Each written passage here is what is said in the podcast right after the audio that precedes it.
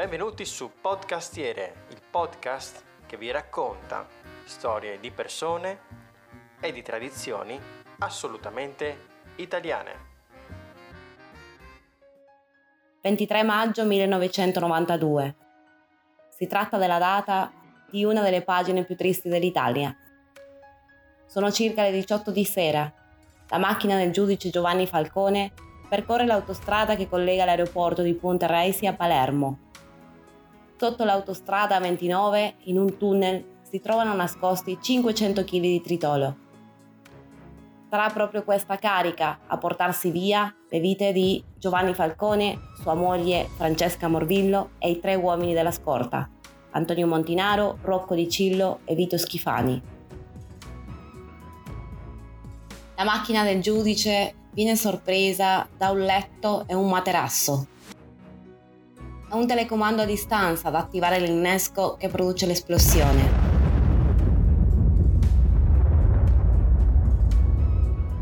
Un'esplosione che lascia una scena terribile, tra asfalto, macchine a pezzi e feriti. Un totale di 23 sono i feriti di questa strage. Giovanni Brusca è l'uomo che provoca la stessa. Colui che uccise e sciolse nell'acido il piccolo Giuseppe Di Matteo, figlio di un pentito. Per l'attentato del 1992 resta accertata la responsabilità, tra gli altri, dei due superboss, Totò Rina e Bernardo Provenzano. Molto spesso si parla e si conosce la storia della mafia, ma oggi anniversario di quel tragico attentato, vogliamo parlare del principale obiettivo di questa azione mafiosa. Il giudice Giovanni Falcone fu uno dei più grandi eroi nella lotta alla criminalità organizzata in Italia.